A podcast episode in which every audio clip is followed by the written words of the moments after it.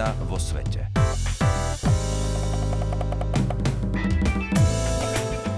Vážni poslucháči, vítame vás pri relácii, ktorú pripravuje Ekumenická rada cirkvi v spolupráci so Slovenským rozhlasom. Dnes vám prinášame tieto novinky z ekumenického prostredia. Olympijské hry prinášajú veľké množstvo príležitostí k modlitbám.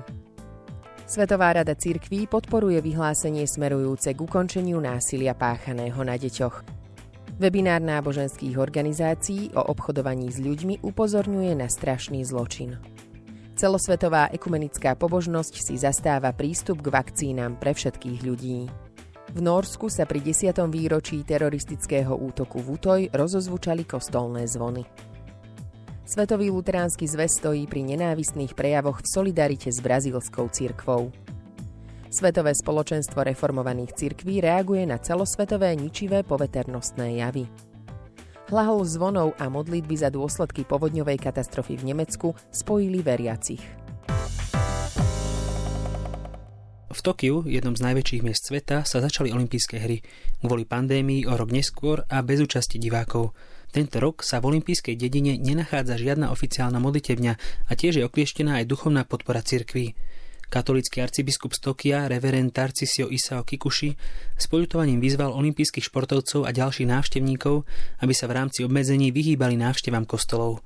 Olympiády sa zvyknú zúčastňovať športovci, ktorí svoje výkony zasvetili Bohu.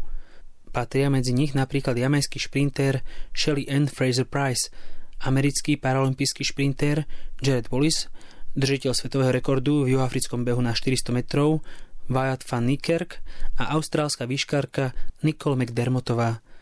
Skupina ako napríklad Japonské medzinárodné športové partnerstvo a Japonská evangelická misijná spoločnosť vyzývajú kresťanov v Japonsku, ale aj na celom svete o milión hodín modlitieb za svoj národ počas olympijských hier a paraolympiády v Tokiu.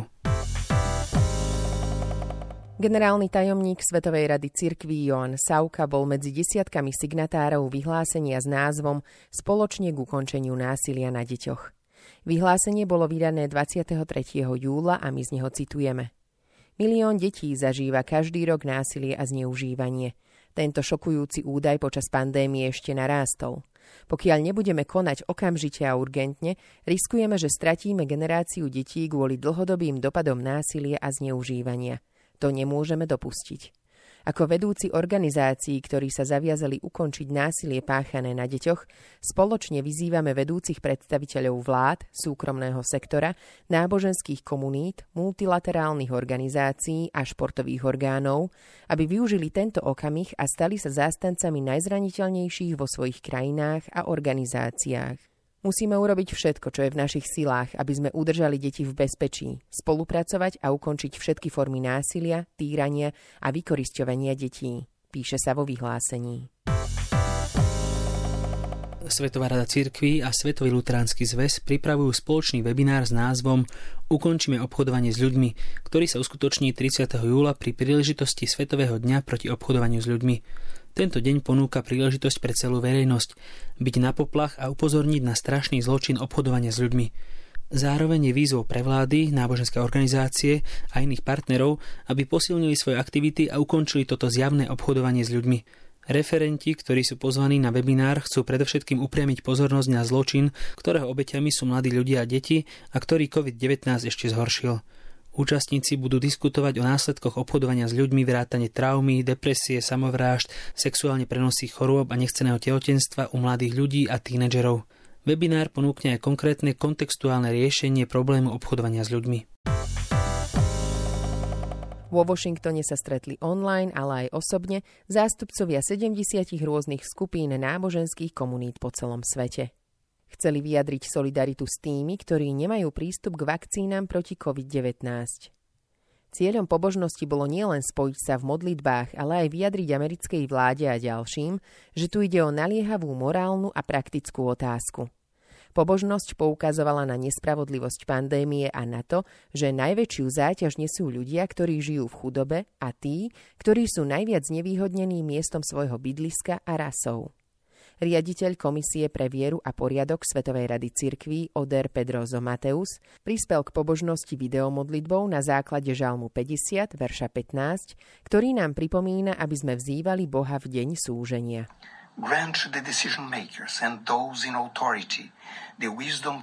Bože, daj rozhodujúcim orgánom a zodpovedným orgánom múdrosť uvedomiť si, že nikto nie je v bezpečí, kým nie sú v bezpečí všetci. Veď nás, aby sme bezodkladne uviedli do praxe efektívnu celosvetovú vakcinačnú stratégiu a tak premohli túto pandémiu. Modlíme sa, aby krajiny a spoločnosti mali ochotu v duchu ochrany ľudskosti zdieľať ich know-how a technológie a učinili ich zdroje dostupné pre výrobu vakcín, uskladnenie a distribúciu, aby sa mohlo vyrábať viac vakcín a boli dostupné aj pre najvzdialenejšie kúty sveta.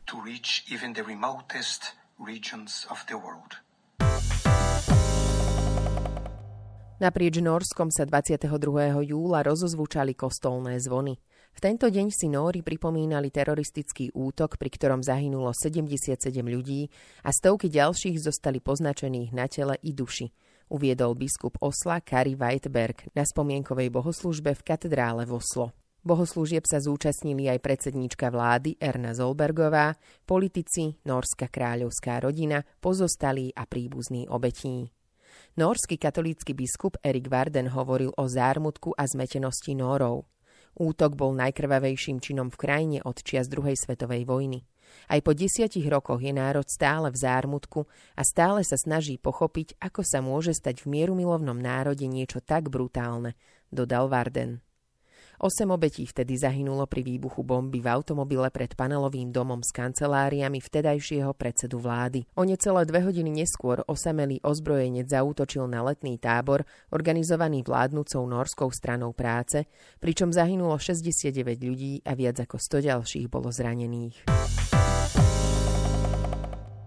Svetový luteránsky zväz je solidárny s evangelickou cirkvou luteránskeho vyznania v Brazílii, ktorá v súčasnosti zažíva nebezpečnú eskaláciu slovných útokov na jej vodcov a proti niektorým z ich výcvikových a diakonických inštitúcií. V liste predsedničke brazilskej cirkvy Silvii Genzovej generálny tajomník Martin Junge varuje, že história nás naučila, že ak dovolíme nenávistné prejavy, otvára to dvere násiliu. V liste tiež vyjadruje znepokojenie nad rozsahom verbálneho násilia a nenávisti, ktoré formovali útoky v posledných týždňoch.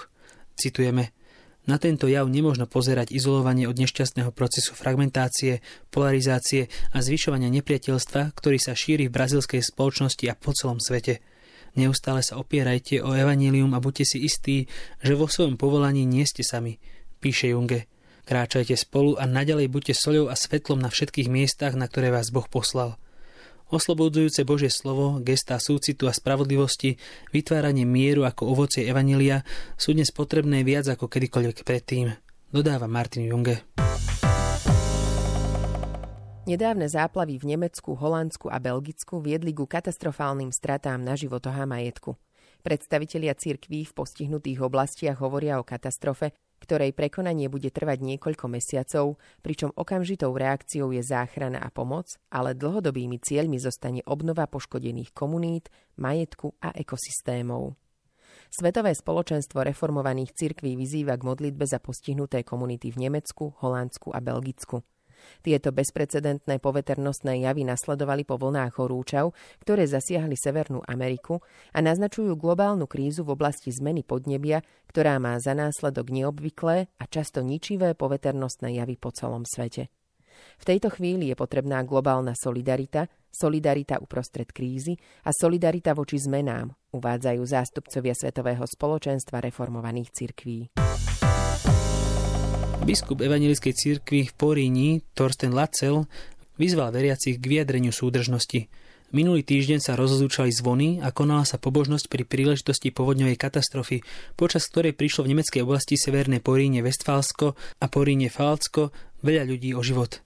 Vyjadrime si vzájomnú podporu, jeden za druhého sa modlíme a v nasledovaní Krista sa vzoprime proti zničujúcim silám chaosu, píše biskup Torsten Lacel vo svojom liste. Církev v Poríní poskytla aj návrh pobožnosti pripravený pri príležitosti povodňovej katastrofy. Evangelická církev v Poríní má približne 2,4 miliónov členov. Ďakujeme vám za pozornosť.